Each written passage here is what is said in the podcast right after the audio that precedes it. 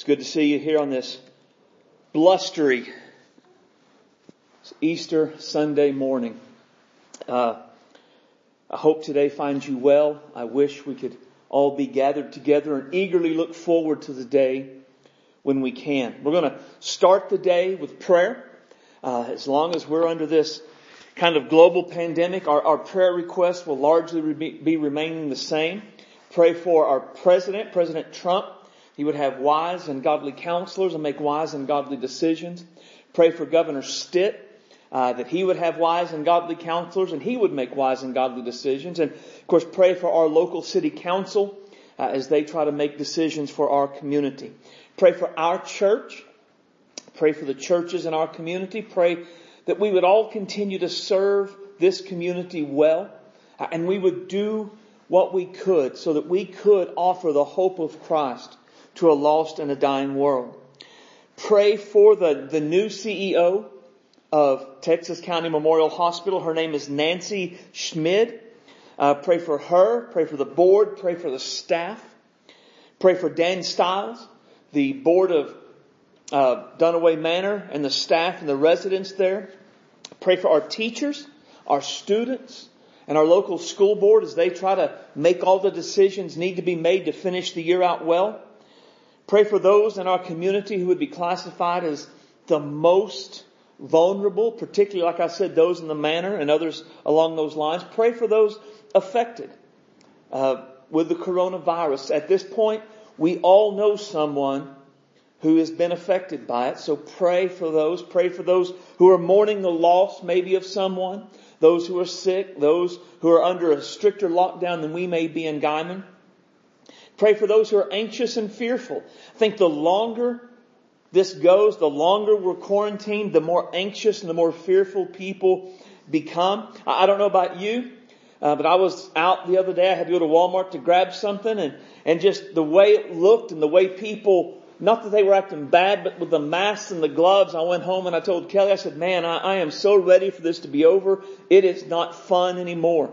Not that it ever was, but man, the new has certainly worn off of it.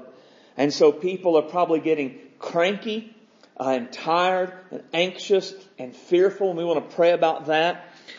And, and pray people would turn to Jesus in this time of uncertainty. That's really, that's what makes the church different than anything else and anyone else in our culture right now.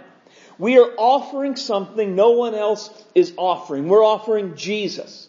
And so pray that we as individual disciples, we would offer Jesus. Pray our churches would offer Jesus. Pray people would come to the end of themselves. They would realize government doesn't have the answer, they don't have the answer, and they would look for something greater and bigger and larger than themselves, and they would turn to Jesus for the answer. Uh, I'm going to read a passage of scripture, and we'll pray. Matthew 28 says, the end of the Sabbath, as it began to dawn toward the first day of the week, came Mary Magdalene and the other Mary to see the sepulchre. And behold, there was a great earthquake, for the angel of the Lord had descended from heaven and came and rolled back the stone from the door and sat upon it. His countenance was like lightning and his raiment white as snow. And for fear of him, the keepers did shake and became as dead men. And the angel answered and said unto the women, Fear not. For I know that you seek Jesus, which was crucified. He is not here, for he is risen, as he has said. Come and see the place where the Lord lay, and go quickly and tell his disciples, he is risen. And behold, goeth before you into Galilee, and there you shall see him. I have told you. And they departed quickly from the sepulchre with fear and great joy, and did run and bring his disciples word. And as they went to tell his disciples, behold, Jesus met them saying, All hail.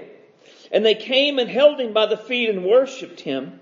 Then said Jesus unto them, Be not afraid.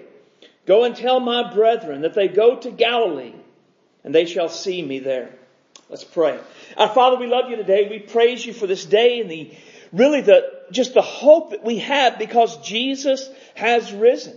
We thank you, Lord, that we do not serve a a, a dead religious leader. We do not serve someone that offered great moral platitudes, but couldn't deliver anything beyond what this life had. We thank you that Christ has risen. We thank you that because Christ has risen, that our sins can be taken away, that we can live a life without any condemnation. We can be freed from slavery to our sinful nature, that even in the midst of a global pandemic, Lord, we don't have to be afraid. We have a hope. A hope that is great and marvelous because our Savior lives. God, those in our nation uh, that are fearful and anxious, let them seek you for comfort. Let them see that you are a refuge and a place of strength and a very present help in a time of danger.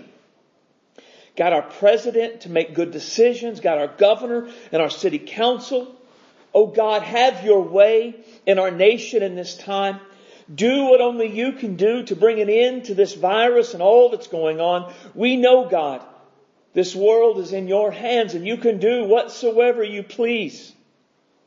So bring it to an end and do it in a way that just makes people say there must be a God who rules over the earth and then let us as your people rise up and say, there is, there is indeed. Let us tell you who he is and what he's like.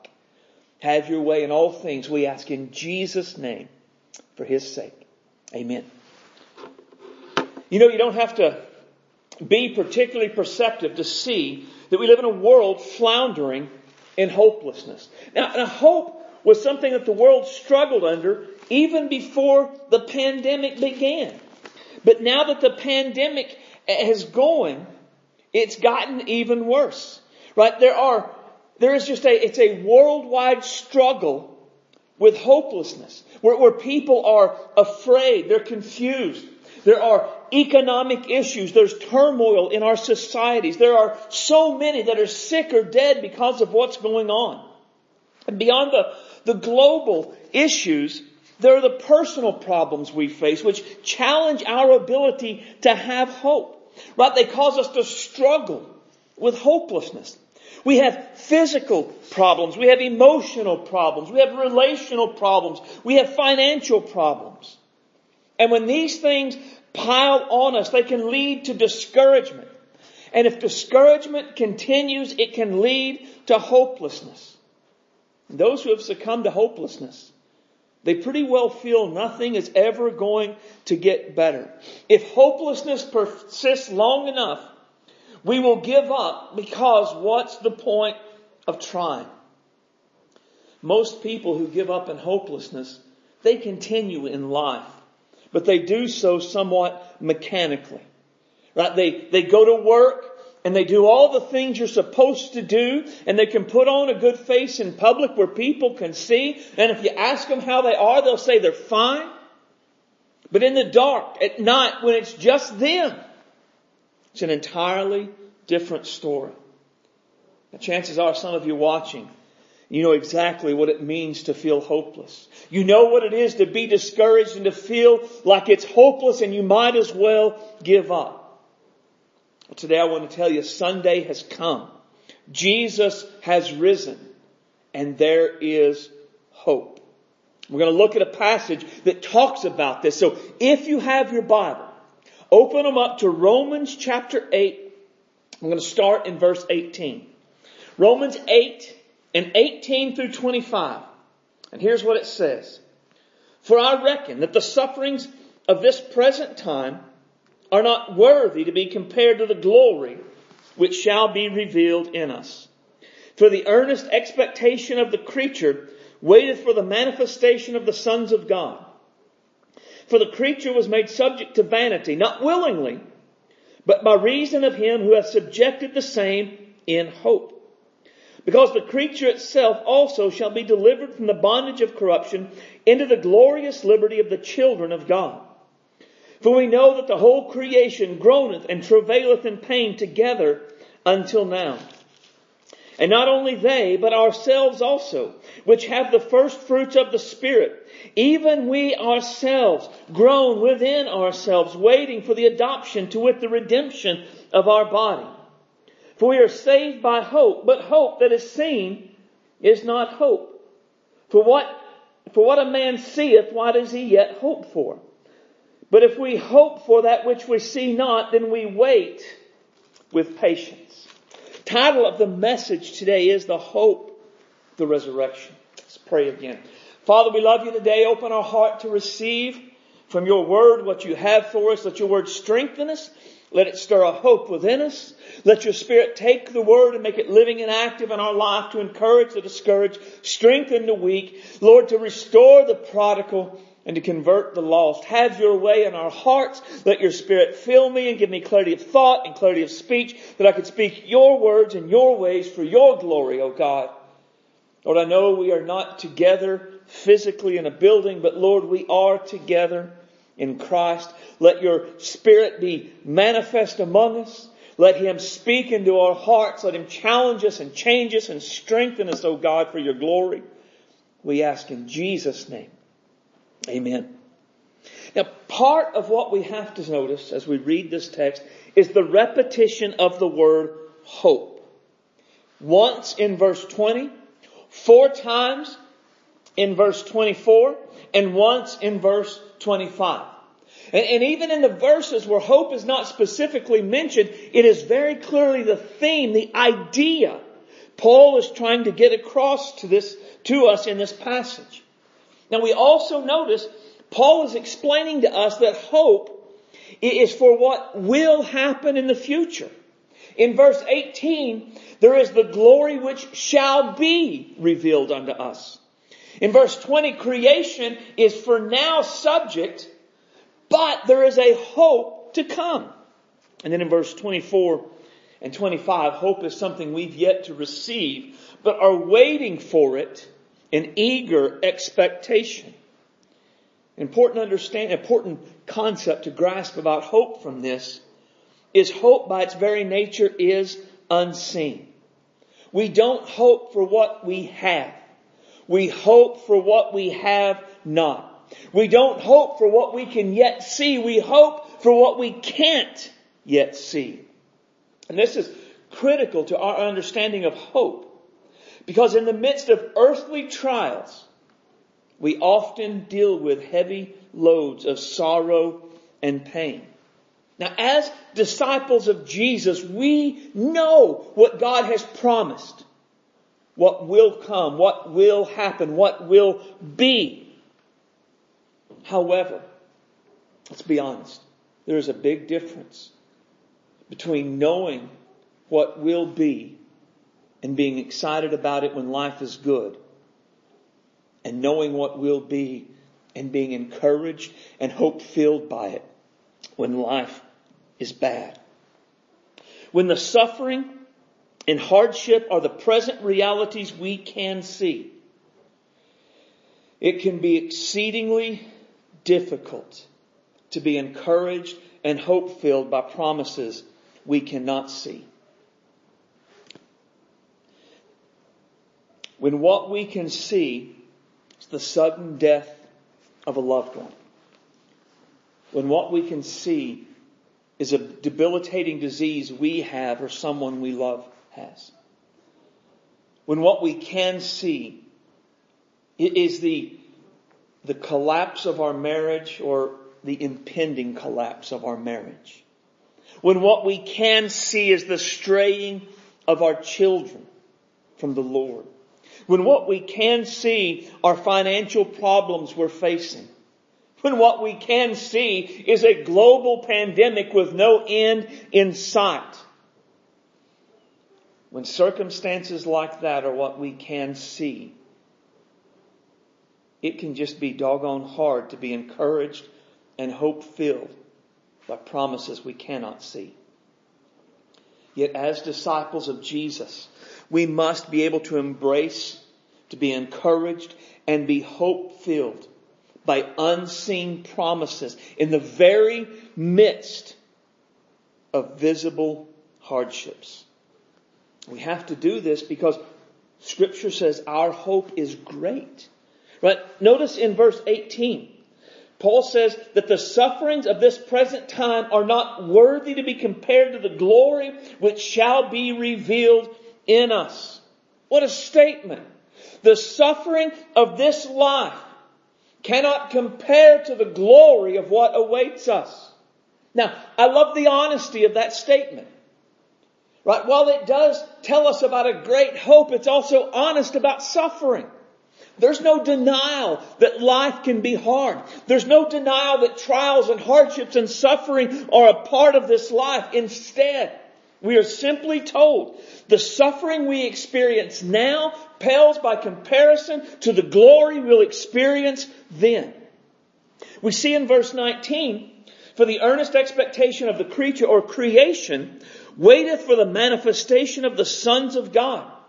The hope we have in Christ, it is so great that creation itself looks forward to the revelation of this glory. Why? Does why does creation itself look forward to the revelation of its glory? Because according to verse 20, creation itself suffers under the weight of the fall of mankind. Verse 20, for creature, the creation was made subject to vanity, not willingly, but by reason of him who hath subjected the same in hope. You know, what we see in the world right now, what's going on, the way the world is, is not what God intended. God did not intend the world to be dominated by sin, by drought, by famine, by injustice, by corruption, by poverty, by sickness, by disease, by global pandemics, and by death. All of these things and so many more came into the world because of sin. When Adam and Eve rebelled against God, it broke everything. Now we know that their sin, it ruptured their relationship with God, separated them from God caused them to die spiritually and, and, and created in them something that said, I will not obey you, God. And they passed that separation and that sinful nature and that rebellious nature on to their descendants down to us. That's why we struggle with anyone ruling over us, even God. That is our sin nature. However, Adam and Eve's sin did more than rupture our relationship with God. It broke everything. Creation itself was broken by their sin. Now we don't have time this morning, but go to Genesis 2 and 3 sometime and read it. And when you do, what you'll see is Adam and Eve's sin against God. It not only caused spiritual death to enter into the world, but also physical death. Their rebellion, their sin, it started a cycle of sickness, disease, pain, and death that continues in our world today. Right? When you look at that, you're also going to find that creation itself was cursed because of their sin. Thorns and thistles and goat head stickers and natural disasters and drought and famine were not part of God's original design for creation. They came about because of the fall. Prior to the fall, the earth just produced everything, naturally produced everything humanity needed, not just to survive, but to thrive. And after the fall, creation was cursed. And man would have to work by the sweat of his brow to scratch out a living just to survive. All of creation has been affected by sin. Now part of what this means is nothing in our world is as it should be, not completely. While creation does declare the glory of God with its beauty and its complexity, it does so imperfectly because it is marred by sin. What we're seeing right now with the coronavirus and this global pandemic, it is evidence. The world is broke. Things are not the way they were meant to be. And that's part of what it means when it says creation is subject to vanity. But notice what it says. The same is subjected in what? In hope. How is there hope in a broken world? We'll look at verse 21. Because the creation itself also shall be delivered from the bondage of corruption into the glorious liberty of the children of God. There's hope because there is deliverance from this subjection. The day will come when creation itself will be delivered from this subjection to vanity. Passages like Isaiah 35, Amos 9, they describe a time when the earth is completely transformed. It describes it in terms of like a barren desert now produces beautiful plants and it is filled with bubbling streams and pools of water. It pictures a time when the land will be so fruitful that it will almost ripen and be ready faster than you can harvest it. It's a picture of the paradise that was lost in the garden being restored to the world, restored to God, restored to us. And this brings an end to poverty, to famine, to droughts, to sickness, disease, death. And this will be a day of deliverance for creation and humanity, it says. So it's creation is delivered and we are delivered at the same time. This is a visible fulfillment of all of God's promises. And it's when our unseen hopes are made visible. But until then, verse 22, we know the whole creation groaneth and travaileth in pain together until now. Until then, creation groans and travails in pain caused by sin and the fall. Until then, verse 23, and not only they, but ourselves also, which have the first fruits of the Spirit, even we ourselves groan within ourselves, waiting for the adoption to it, the redemption of the body. So creation groans and travails in pain, waiting for that day, but so do we. We groan and we travail as we wait for the hope of Christ to be fulfilled. The picture in those two verses is one of pain and longing. Right? It is the pain that accompanies sin. It is the pain that accompanies drought, the pain that accompanies famine, the pain that accompanies injustice and corruption and poverty and sickness and disease and global pandemics and death. And it is a longing, a longing for more, a longing for the fulfillment of God's promises, for the day when all of this will be done away with. A day when there will be no sin, no drought, no suffering, no injustice, no sickness, no disease, and no death. Now, a part of this longing is a realization. This isn't the way it's supposed to be. I mean, I think, I think we know almost instinctively things are not the way they're supposed to be. Who can look at the suffering of this world and say that's the way, yes, that's the way everything's supposed to work? Who can look at the fear many people around the world live with on a daily basis and say, yes, that's the way the world is supposed to be? Who can look at the injustice of the world and say, yes, when God said the world is very good, that's exactly what he was talking about?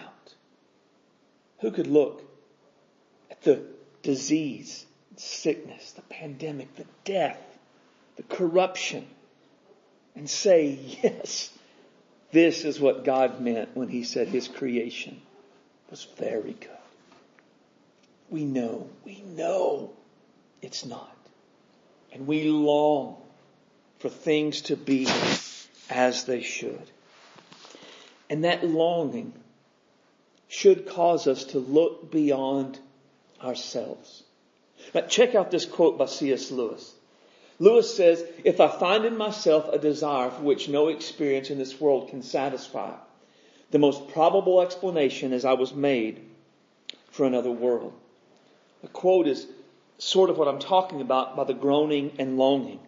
The groaning and longing is meant to drive us to Jesus, right? It drives us to Jesus because we know there is nothing that eases my pain in this world, but there is nothing that makes it better. We know that there is nothing in this world that satisfies my longings that no matter what I seek after, what I go after, it always comes up short eventually. It leaves me empty. And if nothing in this world eases my pain, and if nothing in this world satisfies my longing, then maybe, maybe we're meant to seek ease for our pain, satisfaction for our longings outside of this world. That leads us to God and the hope He gives us through Jesus. Now, biblical hope is not a wishy-washy, it would be cool if that happened kind of thing. Biblical hope is a well-grounded, well-founded assurance God will do what He has said He will do. And this leads to the question though. What has God said He would do, which has yet to be done, that is so great in its glory, it makes the sufferings of this life seem as almost nothing in comparison and will ease our pain and will satisfy our longings, encourage us, fill us with hope, even in the midst of very real and very visible suffering. There are so many things, but I'm going to give you three this morning. First is we will be transformed. I, I turn 48 next month, which isn't very old. I'm still youngish in my mind, but I've begun to realize I'm not as young as I used to be. I, I don't heal as fast as I used to heal. I ache in places I've never ached at before. My eyes are not as good as they used to be. And I've also realized this is just the beginning of what it means to get older. More and more I understand the words Red says when he says getting old ain't for sissies. Our physical bodies age. Our physical bodies weaken. And our physical bodies will eventually perish. And the harsh truth is, no matter how young you are now, how strong you are now, how fit you are now, how healthy you are now, your body, my body, is perishing. Part of the hope we have and the glory which will be revealed in us is the transformation we will experience when Jesus returns.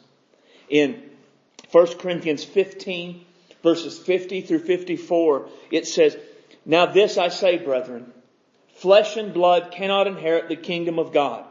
Neither doth corruption inherit incorruption. Behold, I show you a mystery. We shall not all sleep, but we shall all be changed. In a moment, in the twinkling of an eye, at the last trump. For the trumpet shall sound and the dead shall be raised incorruptible and we shall be changed. For this corruptible must put on incorruption. This mortal must put on immortality.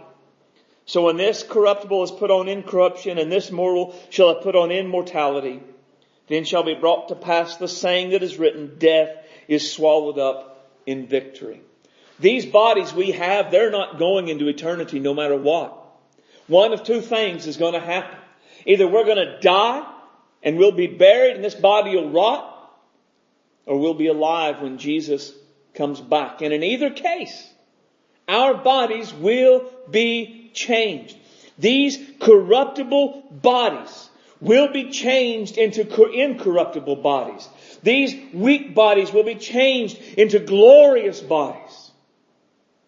We have a transformation coming.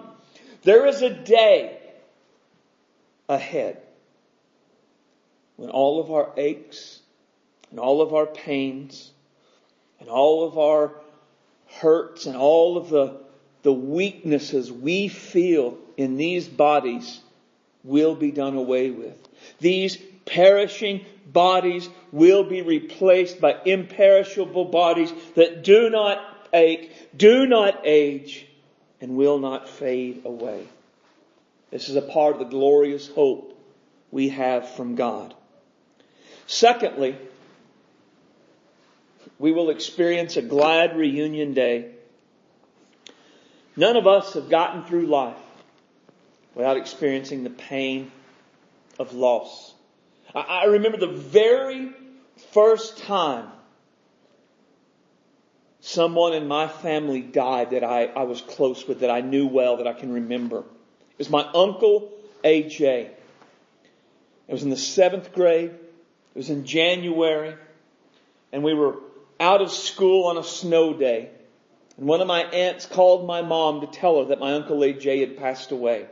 I had spent all summer with my uncle and my granny and was so very close to him.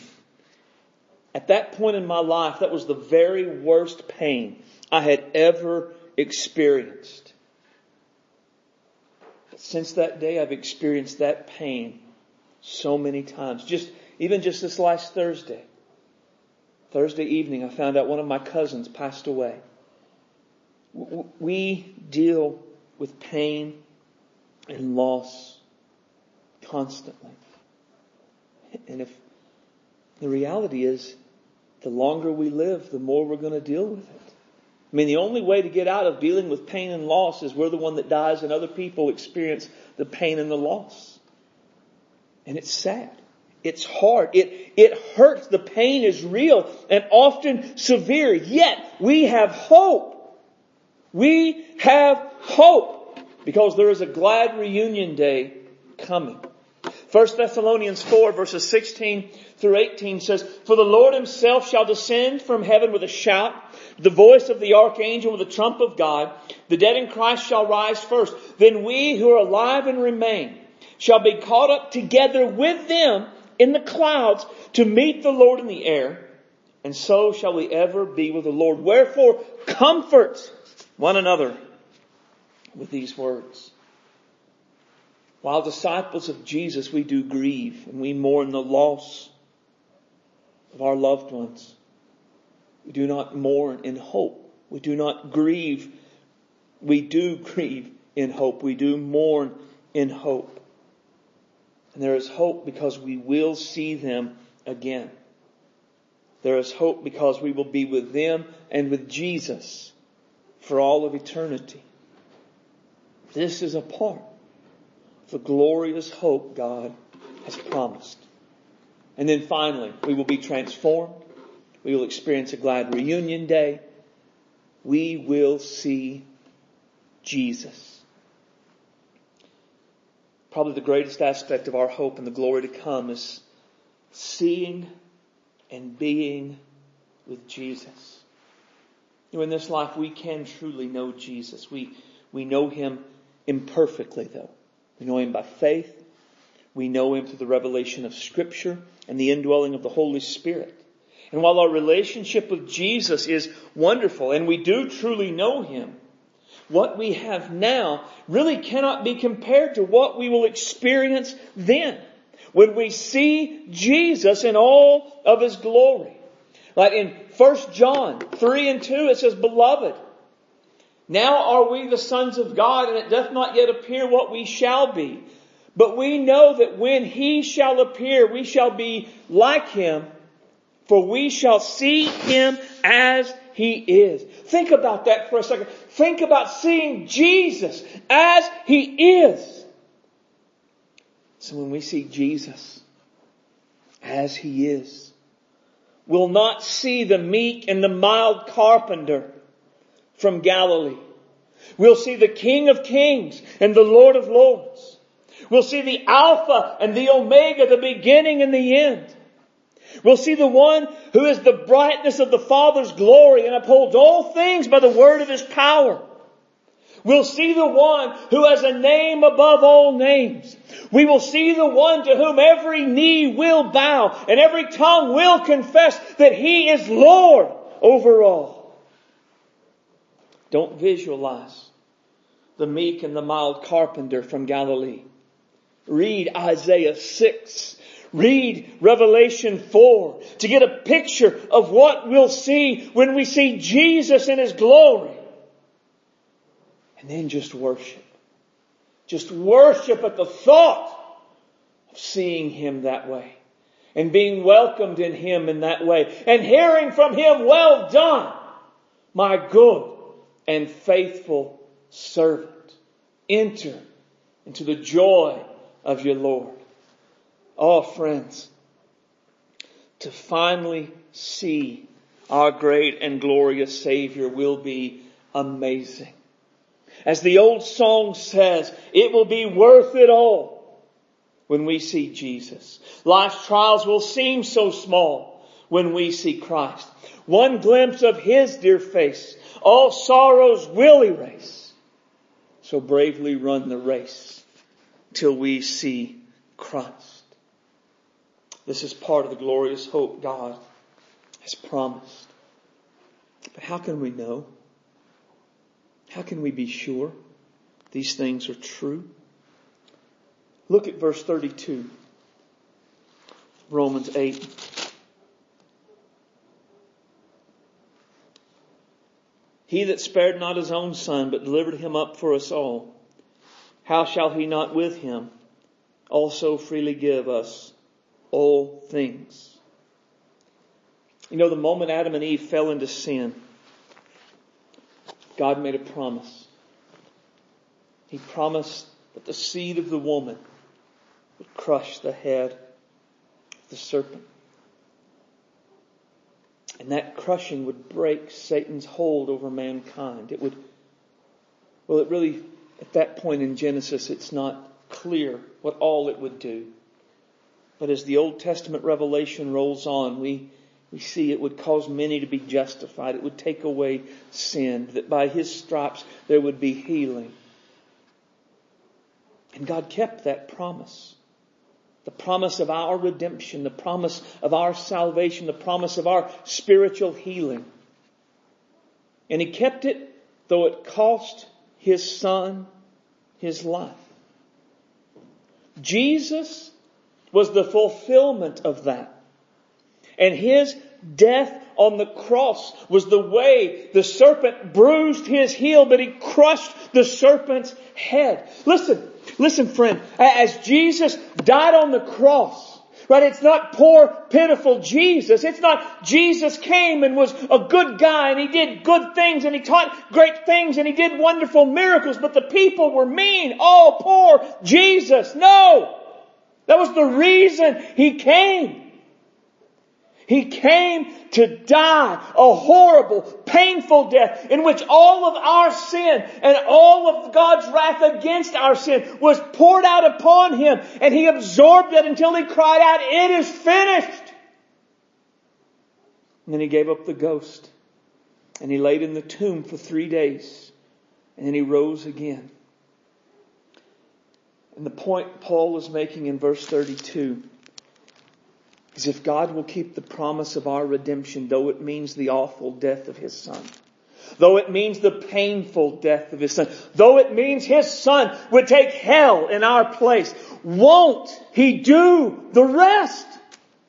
I mean, if I can look at the cross and I can see Jesus as my Savior. I can see through that my sins are forgiven. Can I look at the cross and say everything else is true? Everything else is right?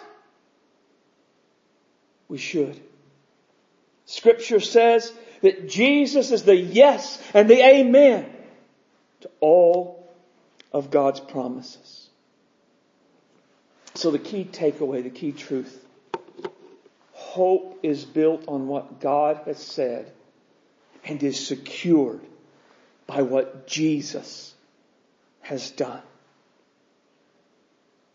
Our hope is built on what God has said and it is secured by what Jesus has done. This is the hope of the resurrection.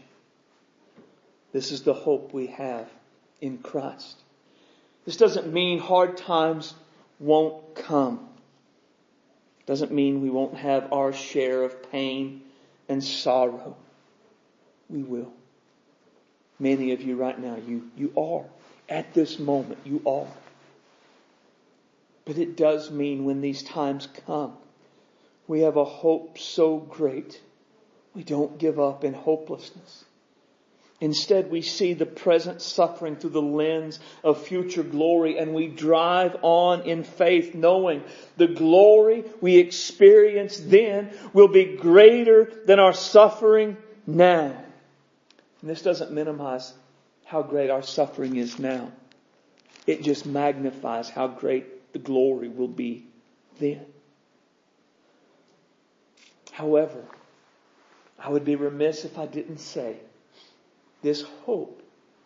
It's only for those who have repented of their sins and believed on Jesus Christ. Repentance is a change of mind about God and sin that results in a change of life. Repentance starts by recognizing God is right and we are wrong. God is right about our sin. We have sinned. Our sin is serious. Our sin is against God and our sin makes us guilty in the courts of the Lord. Repentance then leads us to turn to God, away from our sins, seeking forgiveness based upon the death and the resurrection of Jesus Christ. We do this because we believe. We believe Jesus died for our sins. We believe Jesus rose again. Listen, we must believe that. It's not enough to believe there's a God out there somewhere. That's not enough. That doesn't give us this kind of a hope. It's not enough to believe Jesus was real. That doesn't give us this kind of a hope. We must believe Jesus died for us in a personal way. He died for my sins. You must believe He died for your sins. You must believe He rose again. You must believe that Jesus is the only hope you have. That there is no goodness in you, no, no justice in you, nothing in you that makes you worthy before God. It is only Jesus. And when you believe that, you will turn to God. You will turn from your sin. You will cling to the cross and you will say, Oh God, have mercy on me, a sinner. And in that moment you will be born again. You'll be transformed. The Spirit of the living God will come to live within you. And you will be given the hope we've talked about this morning. Dear friend, if you have never repented of your sins and believed in Jesus Christ, everything has to start there. Everything has to begin there. Do it today. On this day, we celebrate the resurrection of Jesus. You turn to Jesus and you experience a resurrection of your own. Friend, if you are a believer, but you've strayed, you've become a prodigal, and you've drifted, let today be the day you go back. Let today be the day you get back on the narrow path and you begin to surrender and serve Jesus with all of your heart, with all of your being. I'm going to pray. We'll have communion. Heavenly Father, we love you today. You are great and awesome. You are worthy of our praise and worthy of our devotion. We are thankful today for the hope we have in Christ. We are thankful today You're thankful. There is a transformation coming. Lord, my knees will not always ache. My eyes will not always be blurry. Will not always be in these frail bodies. There's a day where we'll have a glad reunion day. We'll see our loved ones who have gone on, who believed in you. See Sean again. Oh God, thank you for that hope. Thank you that I'll get to see Jesus in all of his glory. And I'll hear him say, well done, thou good and faithful servant. Oh Father, guide us today and strengthen us in your hope, strengthen us in your Son. And Lord, in this time that is anxious, in this time that is fearful where things are so uncertain. Guide us, oh God, uh, as your people to stand to say there is a hope so much greater than the sufferings of this life. The two cannot be compared. And let us be bold in pointing people to Jesus. Oh, help us, oh God, we ask in Christ's name. Amen. All right, if you have your, your cup for communion, go ahead and grab it. Get your, secure your bread. There's a, there's two seals.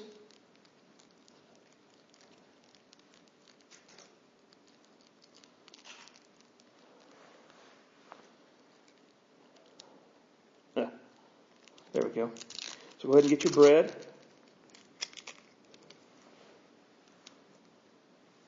Hold it out. The Lord Jesus, on the night in which he was betrayed, he took bread. When he had given thanks, he broke it and said, Take and eat. This is my body which is broken for you. This do in remembrance of me. Let's eat in remembrance of Christ's body which was broken for us.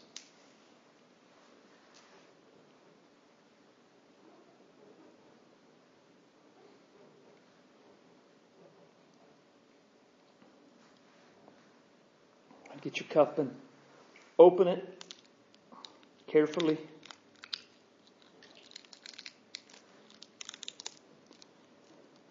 The Lord Jesus, on the same night in which he was betrayed, took the cup, and when he had drank, he said, This cup is the New Testament in my blood.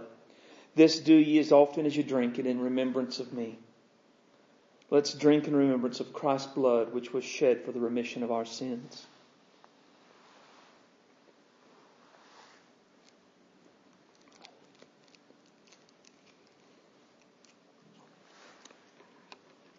Glad you were here. I look forward to the day we can be together and do this as a church family in one place. I want to mention, be sure to still consider, send in your, your giving. Uh, the needs of the financial needs of the church continue. You can mail the check. Some have already done it. Post Office Box 1707, Guymon, Oklahoma 73942. If you send it in, Lavina will get it. Uh, you can bring it to the church drop it off with me, either in a sealed envelope or I'll give you one. Uh, and you can, I'll make sure Lavina get it. I've already had a couple bring it in. I'm here Monday through Thursday for sure. Uh, sometimes on Friday and often on Saturday. I'm always here around noon, so you can call me or text me to find out when I'm here. And then you can give online. That address is all together, no spaces, uh, and and you can do your giving there. May the God of hope fill you with all joy and peace of believing, so you abound in hope through the power of the Holy Spirit. I love you guys.